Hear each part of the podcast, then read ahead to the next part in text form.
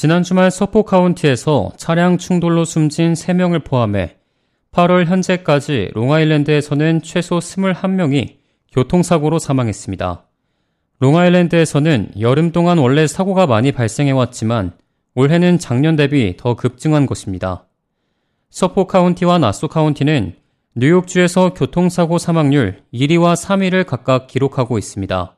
서포크 카운티 경찰은 지난 토요일 오전 11시 40분경 브렌트우드에서 포드 익스플로러와 정면 충돌해 50세 오토바이 운전자가 사망했다고 전했으며 12시간이 채 지나지 않은 토요일 오후 10시 50분경 이스트 모리셔스에서는 20대의 운전자가 끌던 차량이 차도를 벗어나 차량이 전복되면서 운전자가 현장에서 숨지는 사고가 발생했다고 말했습니다.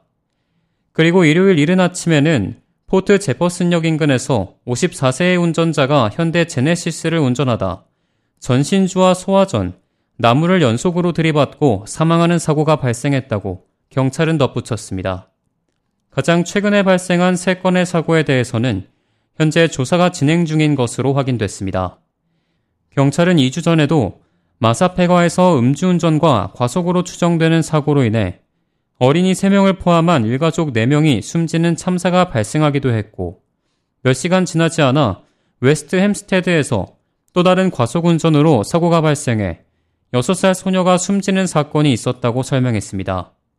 그리고 나서 일주일 후 로렐 할로우에서는 음주운전자로 추정되는 사람이 한 부부가 탄 차량을 들이받았고 이로 인해 부인은 현장에서 숨졌고 남편은 병원으로 옮겨졌지만 끝내 숨지는 사고가 발생했다고 전했습니다.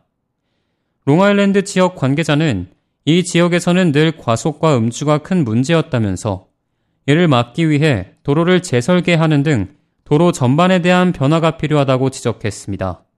K-Radio 박하율입니다.